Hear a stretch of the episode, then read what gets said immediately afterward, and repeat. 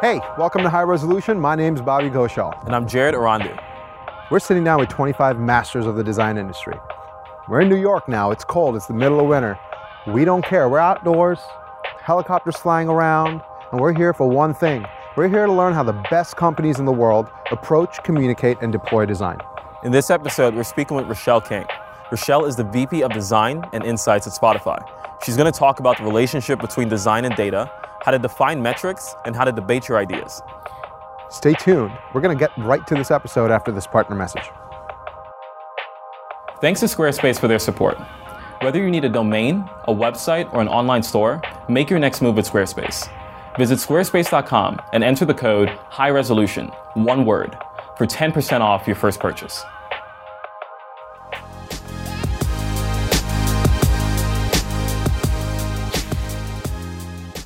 Rochelle, thanks for joining us. Sure, of course. All right, first question What's one thing about design that's clear to you that you feel is not so clear to other people? I think that sometimes there's this myth of the genius designer who can go off on their own and just come up with the right answer. Uh, but in reality, it doesn't work like that at all. And you can never do design in a vacuum. You always have to involve other people and other disciplines in part of that conversation. So I would say that's the is that something you teach every designer, like every new young designer that comes into Spotify? Is that the first thing they learn? I, I don't know if we're that regimented. I think, I mean, it just depends on what people feel. Like some people, yeah. some people grow up thinking that that's how it works. Yeah. Um, and so then, of course, you know, you want to have that conversation about like, no, it doesn't really work like that. Yeah. Um, but a lot of people now, I think, recognize that it's a collaborative sport, you know, that you actually have to involve different folks. And the more different opinions you get, the better off you are. So. Yeah. So one thing I find interesting is, uh, you know, there seems to be a lot of misunderstandings about design, and data seems to be one of the topics that have come up recently, right? Um, and I've been to many events where there are people like just pushing for the for data in design, but it's pretty difficult without some level of understanding to know how to actually fit data into your workflow, right? Um, so I'm really curious to hear, outside of that, what are some other misconceptions that you find designers have about data? Yeah, actually, um, I think maybe we can start by defining what data is okay, first, yeah. because that's probably one of the things that leads to the misconceptions. Yeah. So when I talk about data, I think about data comes in many, many forms, uh, and it comes in many shapes and sizes, right? And so there's big data, which is most people, what most mm. people think of when they hear data. And that's, you know, like from results from A B testing, or you have millions of customers and that's the data you gather on them. But there's also small data, which is, you know, what you gather from user research or usability studies or ethnographic studies, right? Data is just information about your customers and your users. Um, and if you start to think about that, then it broadens your idea of what data is and what kind of constraints it can put on you. Um, so I think the biggest mis- conception about data and design is that it somehow constrains you, that it stifles mm-hmm. creativity. But if we start to talk about data as not just getting A B testing results from millions of users, that it's actually all these different forms of data, whether it's, you know, learning more about user behavior or understanding them deeper in some other way, you can start to see how data actually helps to inform your design process rather than constrain it. Yeah. And it actually helps to empower your design process yeah. instead of, you know, just deciding, you know, what works or what doesn't. So do you think data is data is more than numbers, right? Because you can, I mean, it can be observational. Yeah. Um, it can be words. It's information. It's information, right? Because I, I, feel like that's one of the things I get from designers when they think about data. They immediately jump to, oh my God, it's math. I can't do math. Don't show me the graph. Just tell me what it is, and I'll try and figure it. Right. So, so how do you how do you build that confidence in someone, uh, in, in a designer to to get them to understand that it's not necessarily about math per se. It's just about understanding and insight. Yeah. Um, one of the things that I say all the time is that um, data is numbers, but remember that behind every single one of those numbers is a real human being. Mm. And so there's something about being able to make the connection that what those numbers are telling you about or what that information is telling you about are real people right? And it's real human behavior that we're measuring. And designers always have a lot of empathy for humans, and they really pride themselves on being empathetic to different people. Yeah. So, you know, data helps you be empathetic with not just one person at a time, but with millions of people at a time. Mm-hmm.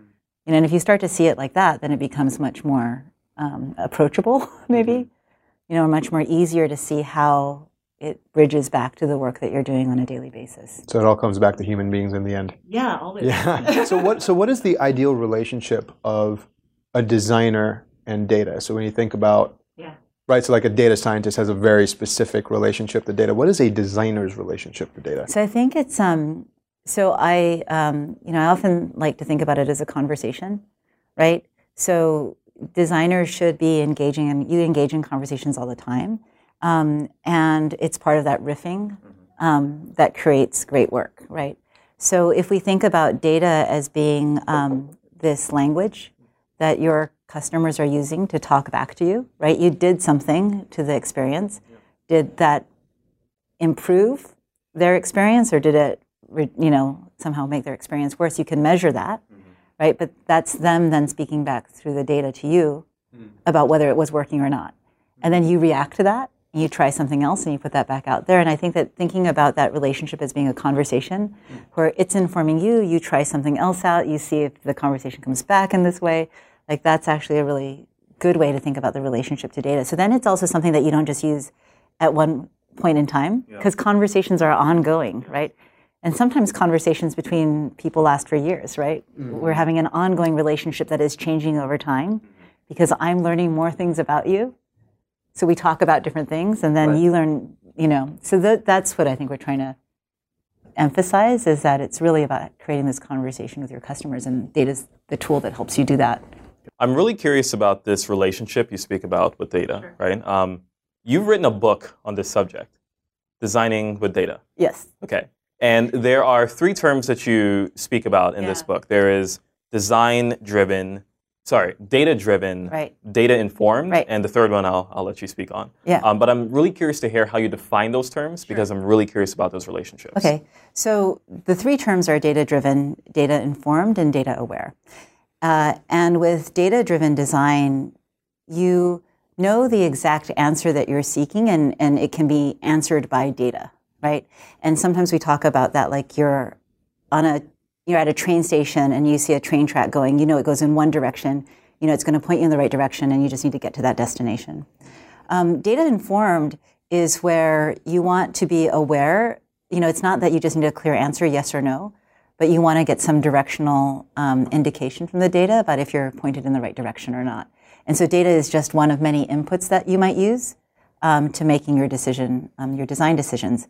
Other inputs could also be instinct and gut, right? Sometimes we always think that data, using data means that you've completely set aside the instinct or. gut. It's not either or, and I think that's what data informed acknowledges is that sometimes you have to balance those two things. And so in data informed, we talk about it like, you know, you're at a train station and you have many different routes that you could go, but you know that you're going to want to follow one of those, but you're just a little bit more open um, to the different directions you could take. Um, and the third one is data aware, and that's where we're saying that, you know, there really is, it's acknowledging that conversation between data and the designer. How you design actually defines the kind of data that you can collect back. You're aware of that relationship, and then you use that data to inform, you know, the next thing that you do. And so it's just having a larger um, perspective on where it is that you're trying to go and what you're trying to get to. And so there, sometimes we use this transportation metaphor of it's not a train or you're at a train station where you know what kind of transport. There's actually a whole world out there to explore, and you might use many different methods to get there. You could get there by train or by walking or by boat or these different things. And so you're, you know, you have a larger perspective of what you might be able to use data for and what kind of data you might use to to make that decision. I don't know if that answer was really clear. Yeah, it, it, is. I, I actually so I'm in a design process. Assume Yeah. that it's one of the classic design processes, right? Is there um, is there a moment where data driven versus data awareness matters, or is it less about the process, more about the problem? It's about the problem, right? And then the, the scope of the problem. So when might data driven make sense? It's like, you know, like I want to know if it should be uh, this, but the word should say this or that. Mm. It's a yes or no answer. It's very clear. It's it's very simple. It's a very simple example. Uh-huh. That's data-driven. That can be that can be answered through data. You just want to know: Got do it. more people click on this or that? I think data aware is when you're really thinking about like there's a larger problem space that you're trying to solve, right? And and you want to think about all the. Remember earlier I was saying that data comes in many forms. Yeah. Well, it comes in many forms, and those those data tools have different uses, right? And you want to pick the right tool for the right point in time.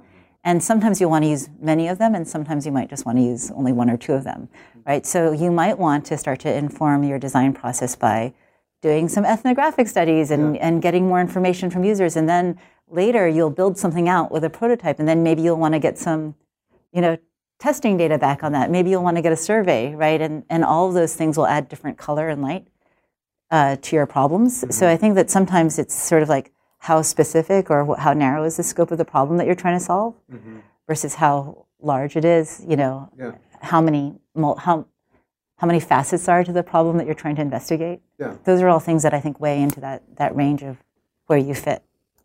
So, what is the relationship to a designer and a, say, a data scientist or a data analyst? Yeah. Um, one of the things that we've been talking about is calling them data friends, which are just like people who work with data. Have you guys made T-shirts? No, we should. You should That's totally a good idea. That's That's a totally good idea. Um, but uh, actually, we did have a designer and a, um, a person who works with data make t-shirts that said, "I'm with him and I'm with her," Nice. for like a talk that they gave. So we've done that. Um, but I think that uh, I think that there should be like a friendly relationship, right? And you should recognize each other's strengths, right? And how actually compatible you are with each other. So one of the things that I think we encourage is for designers to work really closely with folks who work with data. Um, again, whether it's big data or small data, and for them to actually like work with each other to try to unravel the problem or to work with each other to try to understand the results of the data that you got back. Um, so I think that having those conversations is really important and to not see it as like, I did my bit, now it's in your court, you did your bit, tell me the answer back. Yeah.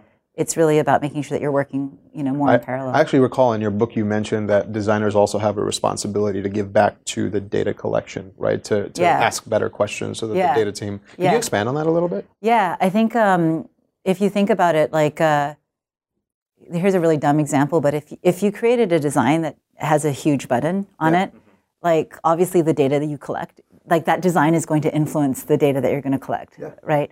And you have to be aware of what your design does to collect that data. And I think it's more about really understanding what it is that you want to learn and think about crafting designs not to ship them to the customer, but crafting designs to help you learn as much as possible about the customer um, and what you want to understand about them. Yeah. Does that? It's a it's a very an subtle shift, nuance. yeah. But if you're thinking that I'm going to ship this just to get it out so you can use it, um, I'll probably spend more time on different things, like polishing different aspects of it.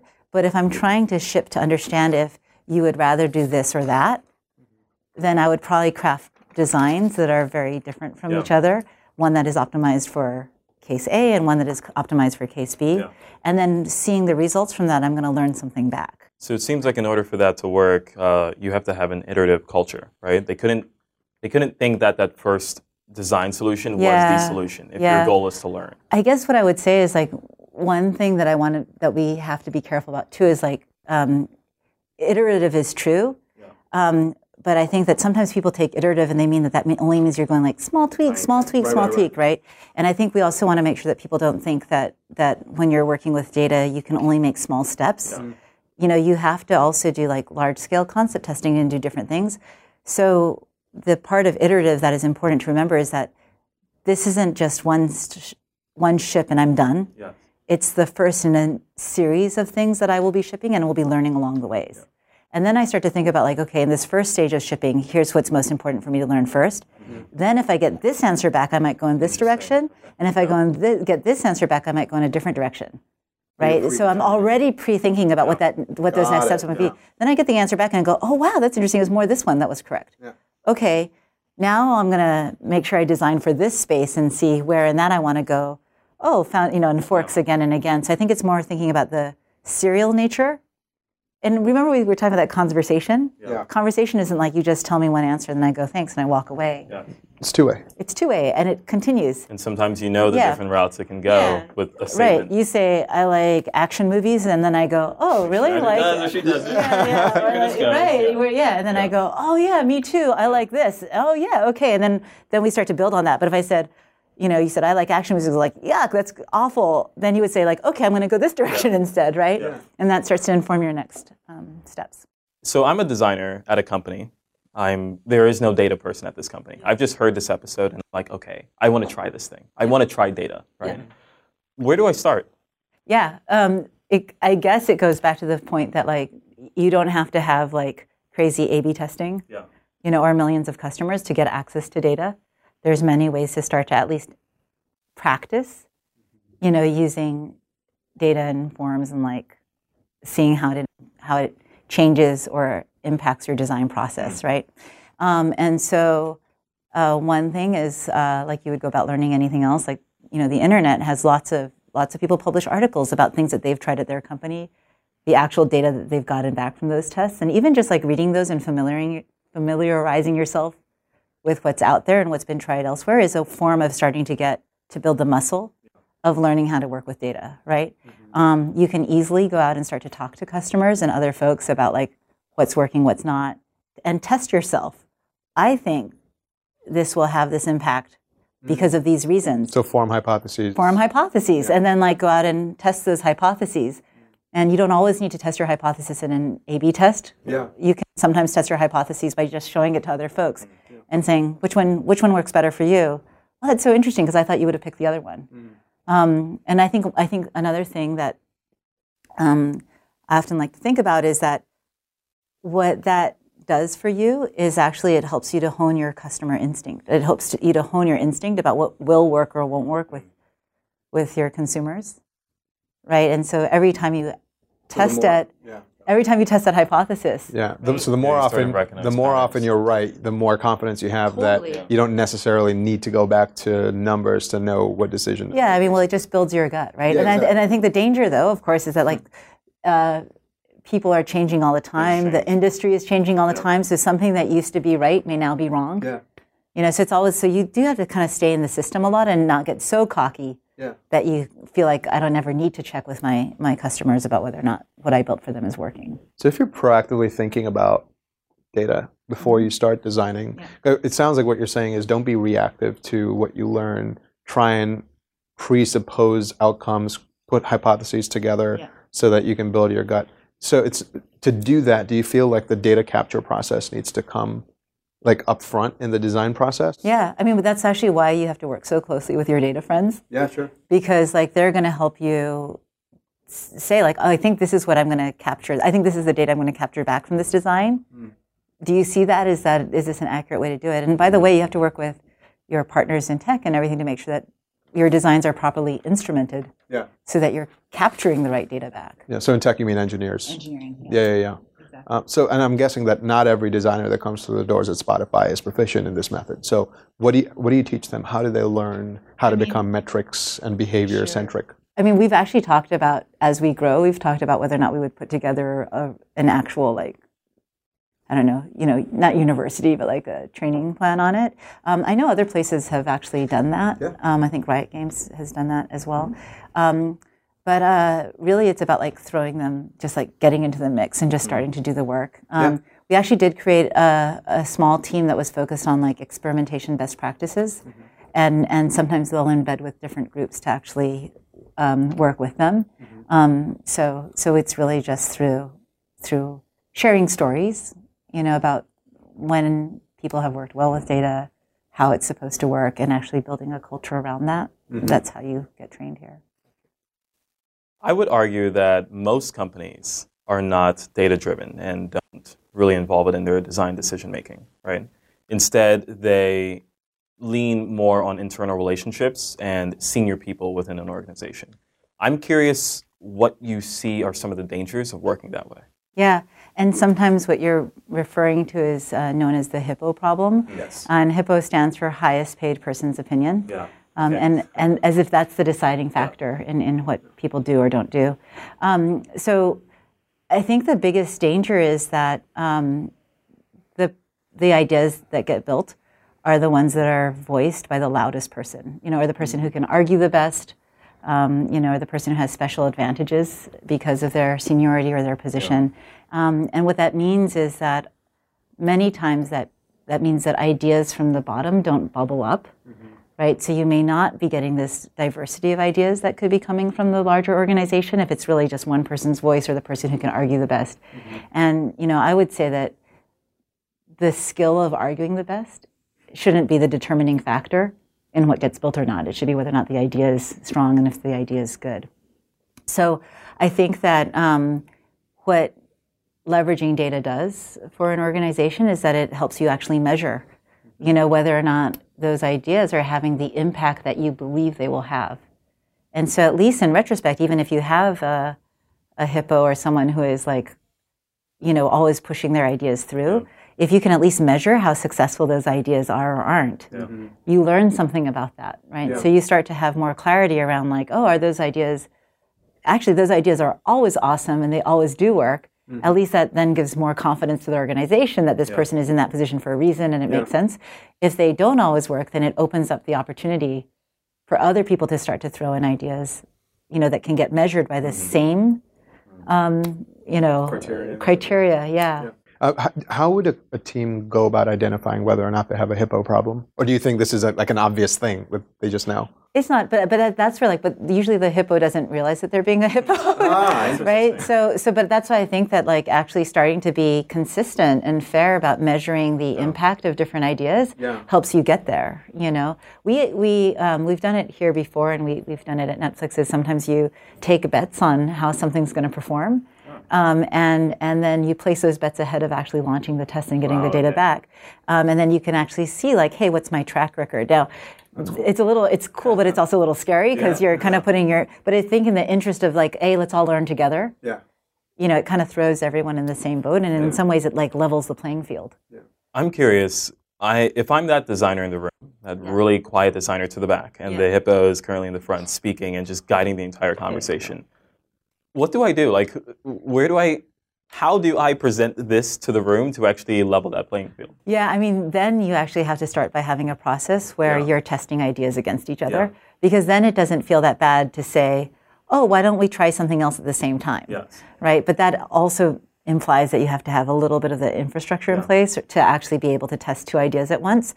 But it doesn't always have to be A/B testing. It can be, oh well, let's just build two prototypes. You know, I think this might have some possibility. Let me just sketch up an alternative, and let's see how those work with each other. And then you get information back, and you can say like, oh, when we got the test back, this one did perform better than this one, right? So I think it's really, you know, designers actually should always be generating multiple ideas and multiple proposals. And even if you're not battling a hippo, you should be coming up with multiple ways to get to the same solution mm-hmm. and figure out which of those, you know, means was the most productive, right? So, so I think it's presenting it in that light. Yeah. Here's an alternative idea, or here's another way we might approach it, right? There's many ways to to get to the other side. So that designer just needs to be the facilitator and advocate for that. and advocate for that. I mean, I think the organization needs to advocate for let's try, let's get into the mode of trying lots of things. Why should we try lots of things? We'll learn faster Sure. if we're trying different things at the same time. Mm-hmm. You know, most organizations want to be learning organizations. Mm-hmm. It's it struck me earlier when you said that generally it's the hippo that doesn't know that they're the hippo. Yeah. Um, how would a hippo? Well, so if a hippo, Identi- Identi- We're gonna get like this, this like clip where Like, I- I- I- I- hippos so much? yeah, They're large water. re, re, rewind a few minutes and, and you'll get so the highest paid person's opinion, right? The moment they identify that they are the highest paid Yeah. person and that their opinion tends to resonate more than others, yeah. what should they, they do? Like, what's the right recourse um, for them at that point? Yeah, I mean, well, first of all, self awareness is so much. Yeah. And then I think that anyone actually who's in a leadership pro- position probably has this problem, right? And so then it's just that you have to learn in which instances are you going to be more silent. Hmm. You know, maybe don't be the first person to speak. See if someone else comes up with the same idea that you would have proposed. And advocate for them instead, right? So, like, Yeah, although then your voice is still, you know, like right. But it's just like, but I think it's just interesting to say like, you know, like uh, sometimes you can be silent for a while, and then if your idea hasn't come up and it's like the end of the meeting, then you can throw it out There is as like one one more alternative. But now it's like one of six. It doesn't become the predominant one that everyone then gloms onto, right? So, I think it's a little bit of self control. Yeah. well, I, I, I read somewhere, I don't recall where, but I read somewhere that uh, at one point you advocated for debating on your team so much that you actually had stand up debates Yeah. live What what is that story? Tell us that story. What is yeah. that? Well, it actually started. Well, it started at Netflix because I think Netflix has a strong culture of of debate. Yeah. Um, and and it's just sort of like that process of like let's let's have a an argument about like or let's have let's get into a debate about like what's the best idea. Yeah. Right. And I think debate is uh, the right word, not argument, like I said earlier, because. Um, it's really a vetting of ideas that takes place, and so it's not personal, right? Um, and there's something that's because of the academic nature of debate that also makes it not not personal. Um, but I think that debate is really important for designers for two reasons. One is as a designer, you always have to be able to articulate your idea, and you always have to be able to to logically argue for it and logically express why it makes sense, why your solution makes sense. Um, so that's definitely a characteristic that you or a skill that you develop when you debate. The second thing is um, it when you're actually doing a debate, you have to be a little bit open-minded to the other person's point of view, and you also have to be able to listen really well to what they're saying, understand their argument, and react to it. Right? And sometimes your reaction might be like, "Oh, actually, you're right," uh, but sometimes your reaction is like, "Oh, now I see why you're saying that." Actually, here's a different angle on that, right? You get a deeper understanding of what the what what they're saying, you know, what their position is back to you. Um, but designers uh, generally are not great at debate, you know. Um, and there's a public nature to debate that is also uncomfortable. But honestly, we're in meetings all the time, and that is a public, you know, expression of your, you know, your logic and your statement. So we um, we've done a, a handful of these now here at Spotify, um, where I'll I'll pick some topics that we might debate, and they're usually actually contentious topics. You know, right now, um, it might be like you know, visual design doesn't really have an impact on metrics or something like. Or, or is it- so things that they're hearing in, in the ether.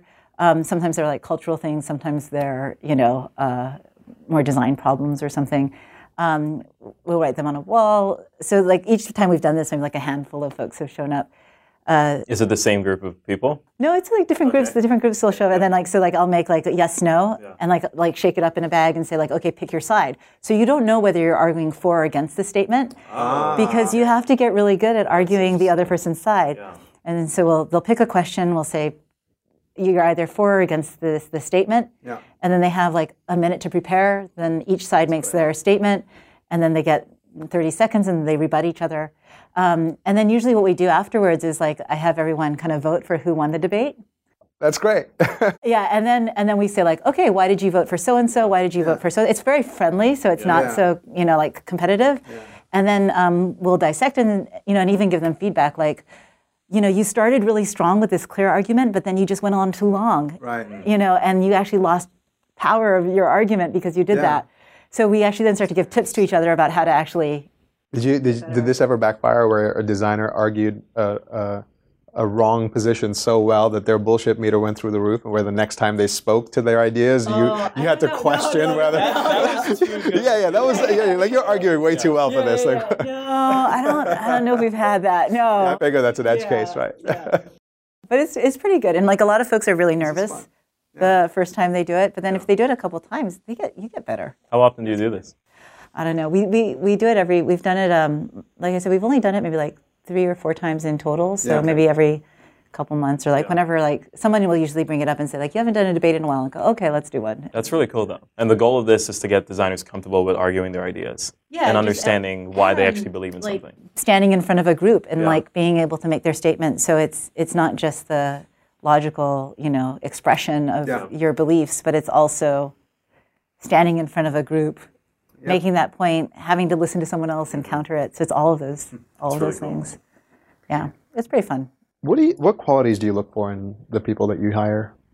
Um, obviously, like good design chops, like that's that's the basic. And, and by what, what does that mean? Like the craft, your Yeah, look and feel. Uh, no, but also like you know, uh, UX. I mean, it's UX. UI. It's it's you know all of those things. You know, like can you actually do the job of Got it. Okay. you know design?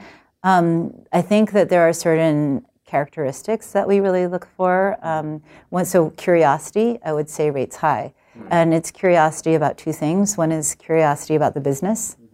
So you know, wanting to understand, uh, you know, how the business works. You know, what are the important things about that? It would be business strategy.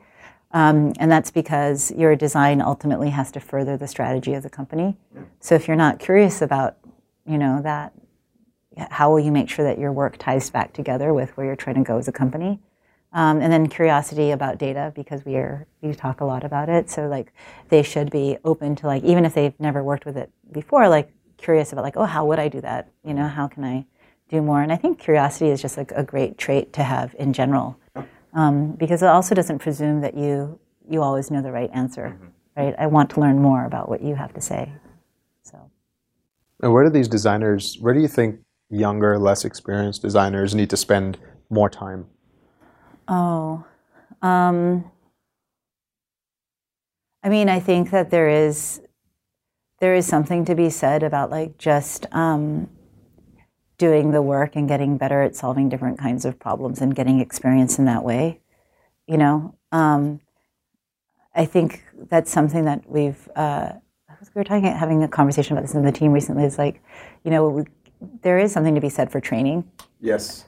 You know, and actually like being rigorous and disciplined Yeah. about how you become a better designer, Yeah. right? So I think when you're first coming out of school or when you're first getting into the um, into the industry, Yeah. being really thoughtful about getting better at the skill of design and you know solving problems and those sorts of things is where you want to focus your time. Seeking mentors and stuff, making sure that you're designing a lot. Yeah, and just designing a lot and seeing as many kinds of problems as you can get exposure to and, and trying to, to solve them. Yeah. Um, and then maybe as you get more mature in the profession, then you start to think about how does that, how am I actively connecting that work to strategy, or how am I actively connecting these skills to, to other other disciplines and other functions? You know, Is there a difference between a design team's value and their principles? I think that um, you know values maybe are everlasting, Yeah. right? And they're those things that I was like curiosity is kind of a, a value that you might always want to preserve. Um, principles, I think, can can might change over time. They should not go counter to your values, right? That they they go hand in hand. But um, the way that we've used principles here is that sometimes the principle might change depending on what is the biggest task at hand to solve. So principles to me serve as some sort of a north star um, to align towards, to make sure that we're designing in the right direction, right, um, and that we're not running counter to where we want to to go. Um, and values is maybe something more foundational. Thanks again to Squarespace for supporting this show. Squarespace is the all in one platform to get a domain, create a website, or build an online store. They offer domains with SSL certificates and WHOIS privacy that you can seamlessly connect to your Squarespace website or online store. They take care of everything for you. Nowadays, your domain is your online identity. It's the first thing people see when they visit your site. It helps build credibility, and honestly, it just makes you look more professional. So why mess it up? Squarespace offers an easy way to find a domain that works for you or your business. They even host it for you, all in one place. So if you've been thinking about getting a domain for your new project or personal site, go to squarespace.com and enter the offer code high resolution. That's one word to get 10% off your first purchase. Make your next move with Squarespace. We'd also like to thank our friends at InVision for their support. InVision is the world's leading product design platform, powering the future of digital design through their understanding of the importance of collaboration.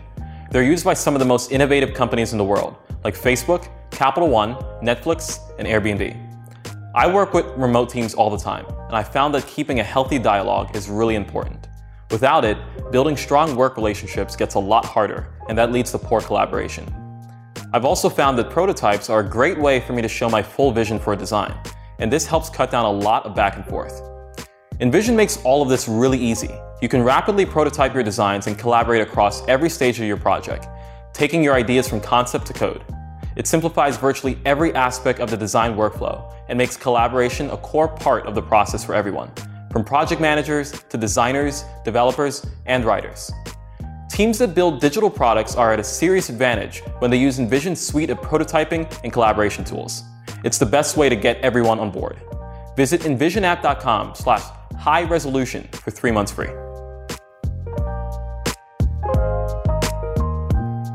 So Spotify now has got, I'd say maybe a world-renowned team. Like everyone loves the design from Spotify. I certainly have seen it evolve for many years personally.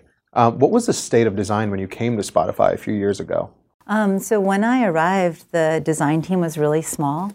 Um, for product design, it was maybe like seven people. Wow. Yeah, and it was very small. How long ago was that?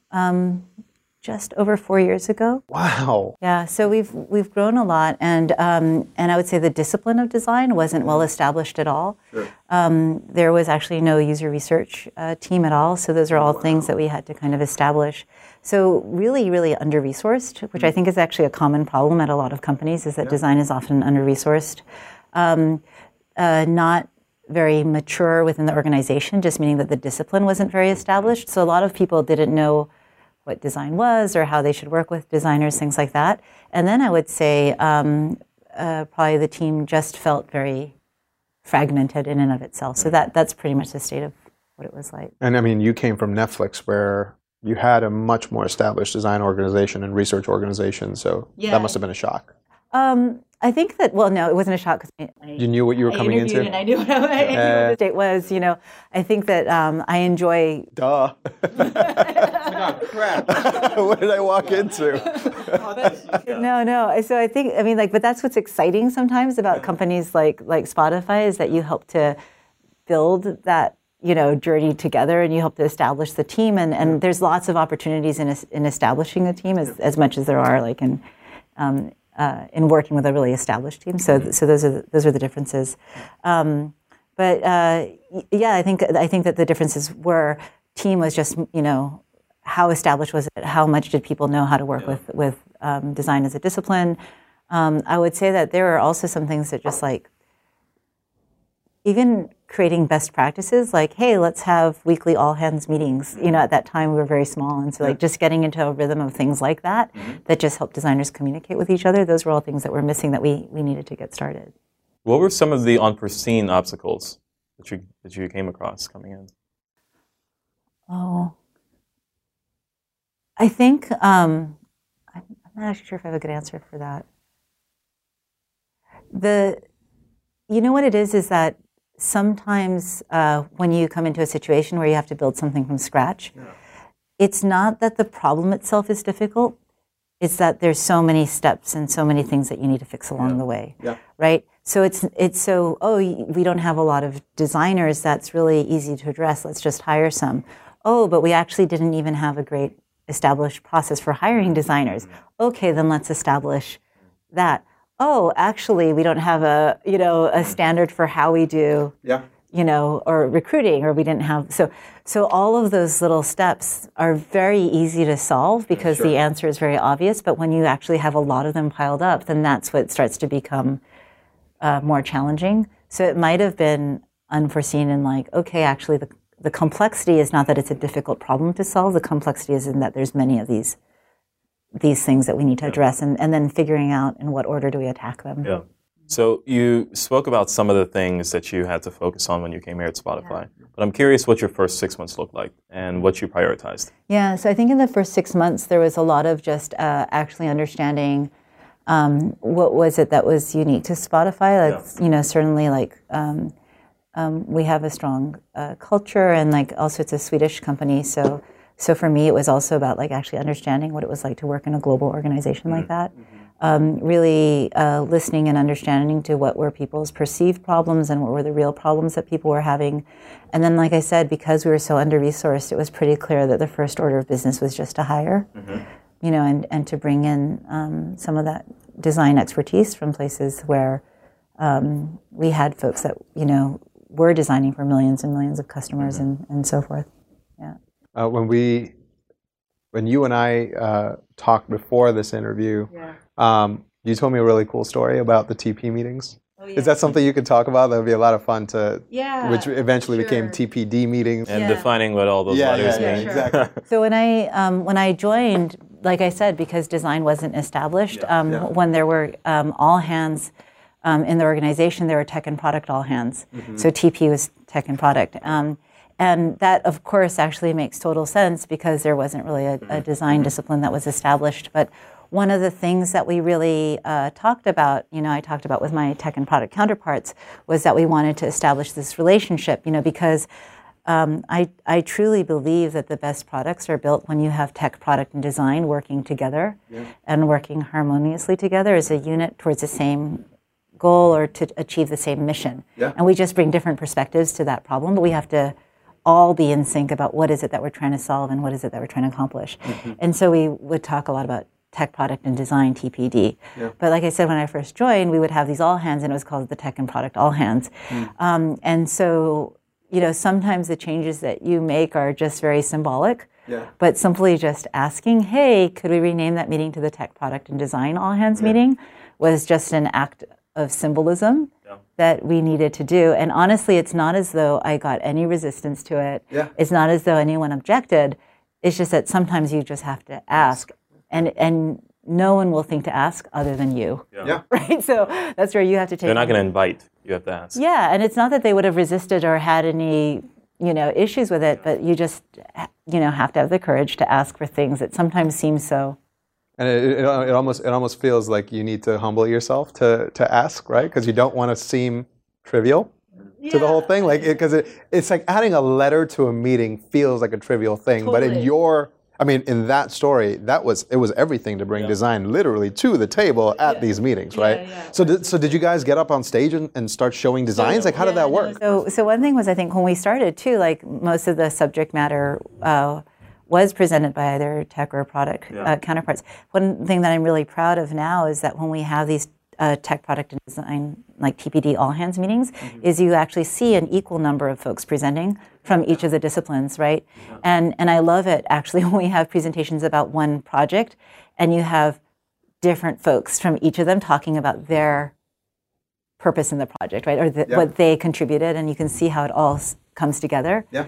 So I think that that's just like a that's the thing that I'm actually one of the things I'm really proud of is like being able to see all of those disciplines on stage together talking about the same mission or the same goal. Um, so if if there's a say a design leader listening to this right now, um, and they're kind of in the same position you were in a few years ago, um, other than having the humility to, to walk up to someone and say, "Please intr- include me in these meetings," like, is are there any other tactics you might use here to, to make sure that design actually has a voice in these all hands? Yeah, I mean like or or in any any project. Right? Really, any project? Yeah, absolutely. Um, I do think that sometimes we feel like we can change behavior simply by talking or by telling folks like, "I'm important. My discipline is valuable. You know, trust me."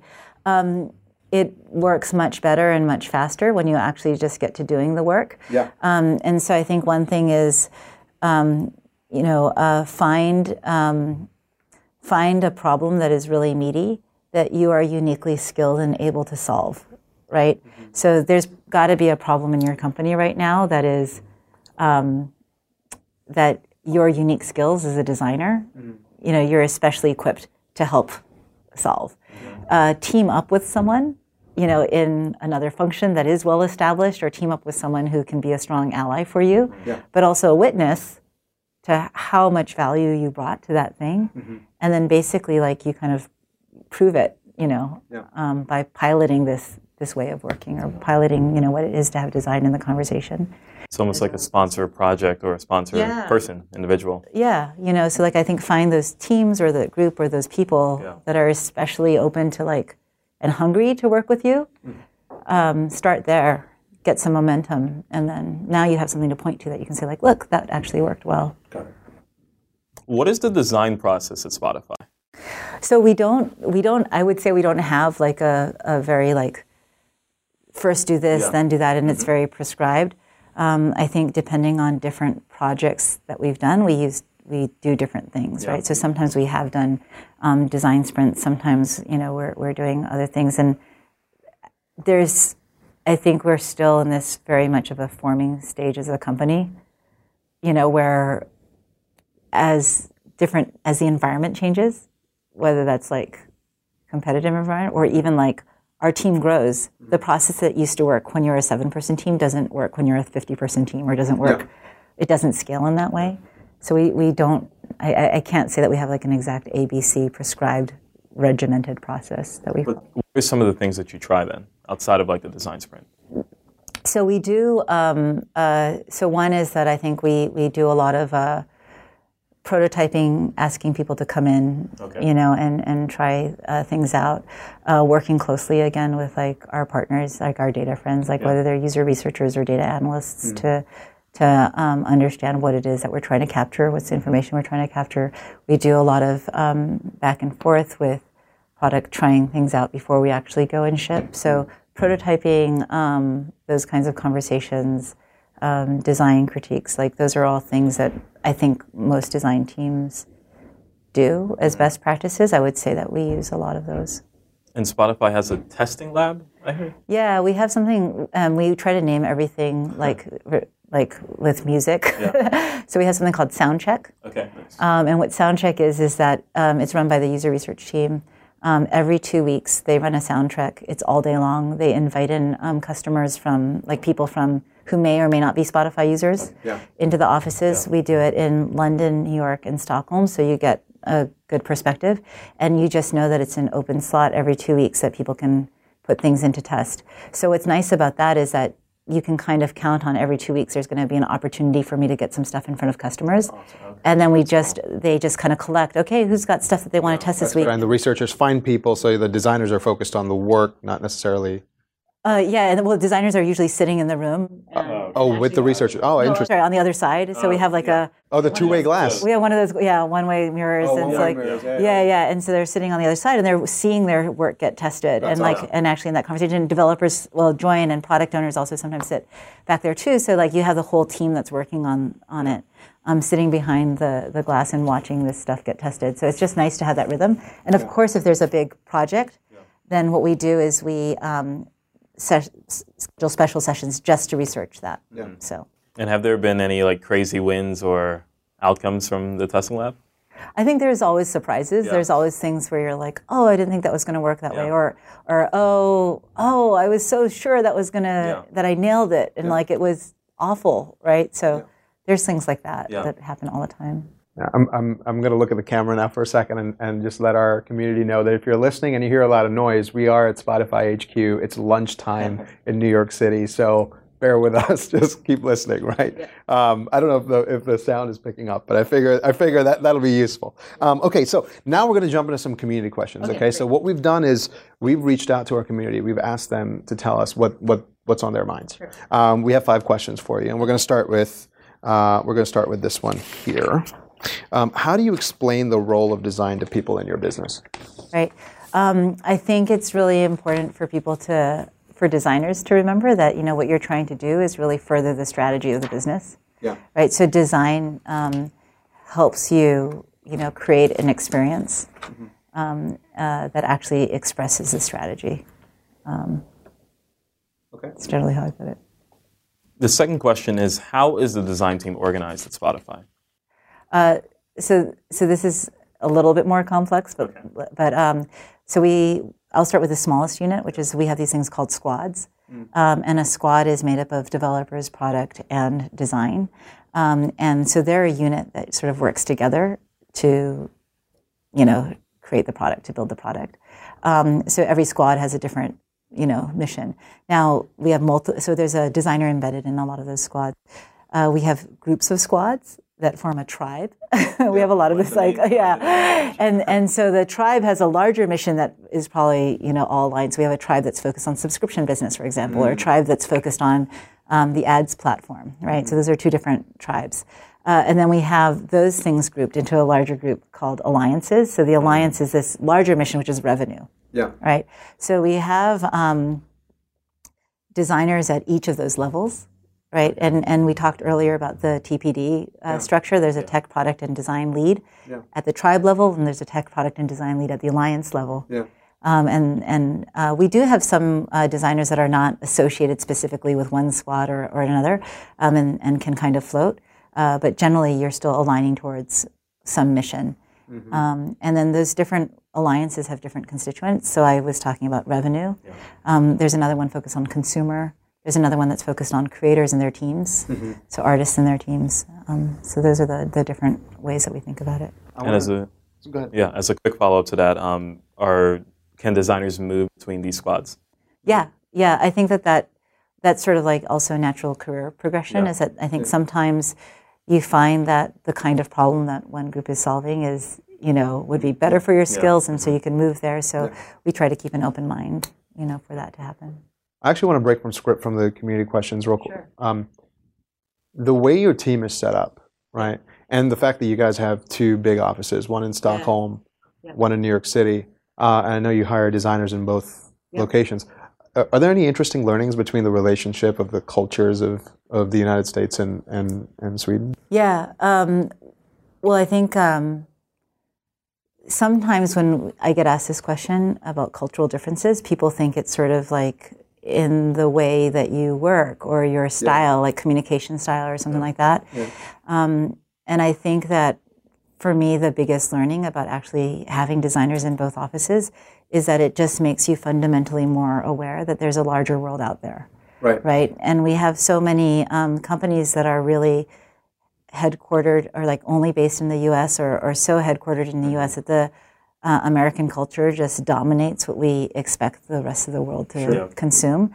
Um, and I think it's been an interesting, for me, learning having been based in Sweden and having Spotify headquartered in Sweden to really learn that having a global perspective is much deeper than cultural stereotypes about, you know, people from this country are more aggressive or people from this country, you know, are really uh, self-centered or you know all of these sorts of stereotypes that you have.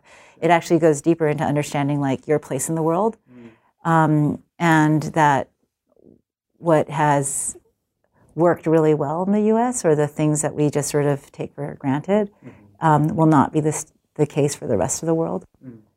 And and really appreciating and understanding that is is I think the thing that has I've learned the most about those. And as a quick follow up to that, um, I'm really curious how Spotify teaches those understandings or those uh, lessons to people who come into this business nowadays. Yeah. Um, one thing I will say is that we probably talk about it a little bit more just because there's so much self awareness that the company is a, a Swedish, you know, Yeah. based company. So we often talk about how um, there haven't been a lot of these huge internet industry stars that have risen out of outside of the U.S. Yeah. You know, or even outside of Silicon Valley to some extent. Um, and so I think that that actually feels like a point of pride for Spotify to feel like we need to carry that torch forward. Um, so one is probably we are just a little bit more self-aware about that role that we play in the industry. Um, secondly, um, designers travel back and forth between. You know, we ha- we do have to work with each other in the different countries, um, and so just the act of traveling to Sweden for work, you know, and having to go there as a for business, not for tourism, right? Makes you start to appreciate different things about it. And I think a lot of these subtleties are things that I can't tell you, but that you'll learn over the have to experience course. You have to experience them. Um, but luckily, we have enough exchange between those places that that, that happens. Now, cutting back to the community questions. Okay, here's the third one. Um, by the way, that was a well, like that segue was well worth it. Um, so the next community question is: If you're the only designer in a company, how do you convince your company of the value of design? Yeah, this actually goes back to some of what I was saying earlier, which is like just get to work.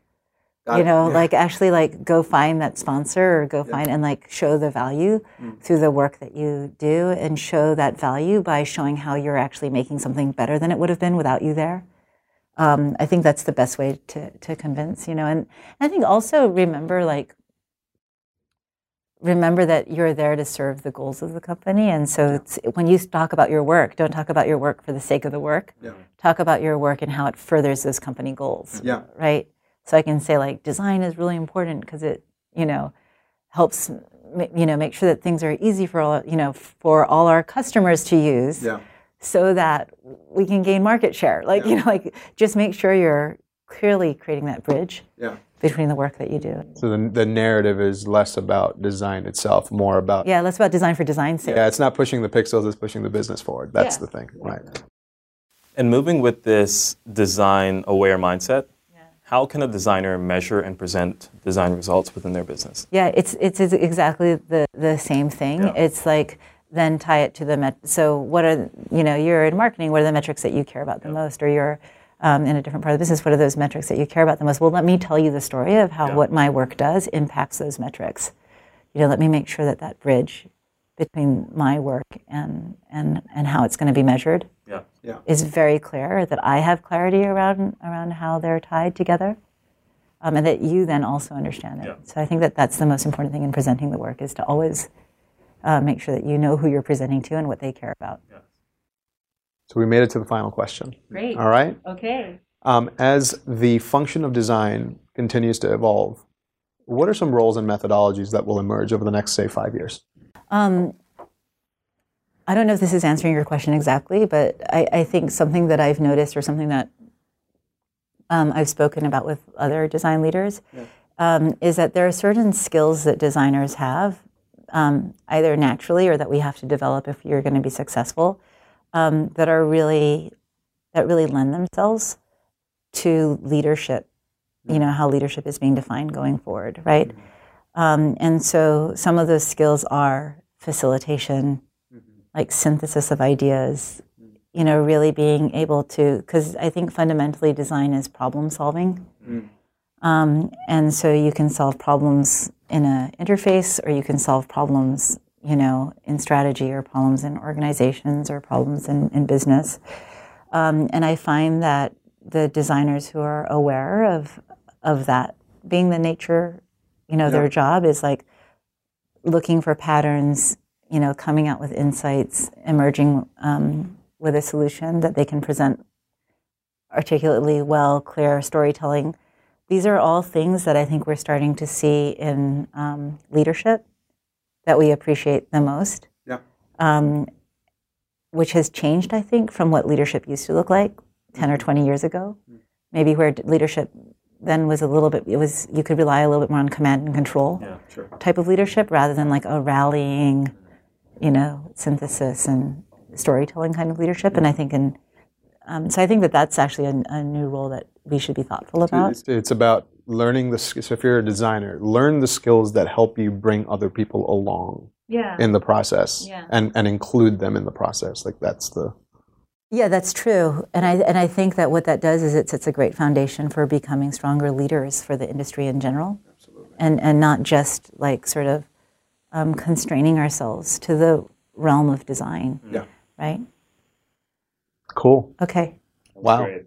Thank you. you. Sure. Thanks. Thanks for having me. Hey, you made it to the end. Congratulations. Thanks for watching the episode. I really, really hope you liked it. If you did like it, please leave us a review on the iTunes store. And by the way, if you have any questions that came up because of the content that, that we covered with our guests, go on YouTube, go on Twitter. You can tweet us, you can leave us a comment. We'll get back to you. We'll help you as much as possible. At High Res Podcast. That's the, the screen name or the handle for Twitter, for Instagram, for Facebook. Find us, talk to us. We want to converse with you. Uh, we're not going to leave here, by the way, without also thanking our friends at Searle Video. They've been an amazing partner on this entire project. So, Searle Video is a creative studio based out of Portland, Oregon. They've helped creative communities tell stories for over 10 years. They've done advertisements, behind the scene footage, um, and documentaries for companies like Google, Slack, XOXO Festival, Adobe, Intel. They're incredible. They've traveled with us through the entire country documenting these stories with our guests. That's incredible. Thank you so much, Searle. Listen, if you're a startup looking to elevate your product, if you're a big company looking to humanize your brand, if you're someone in the creative community who just wants to tell a story, you've got to check out the team at Searle Video. It's searlevideo.com, S E A R L E video.com. Check out our friends at Searle. Thank you so much, guys. You guys have been incredible on this project.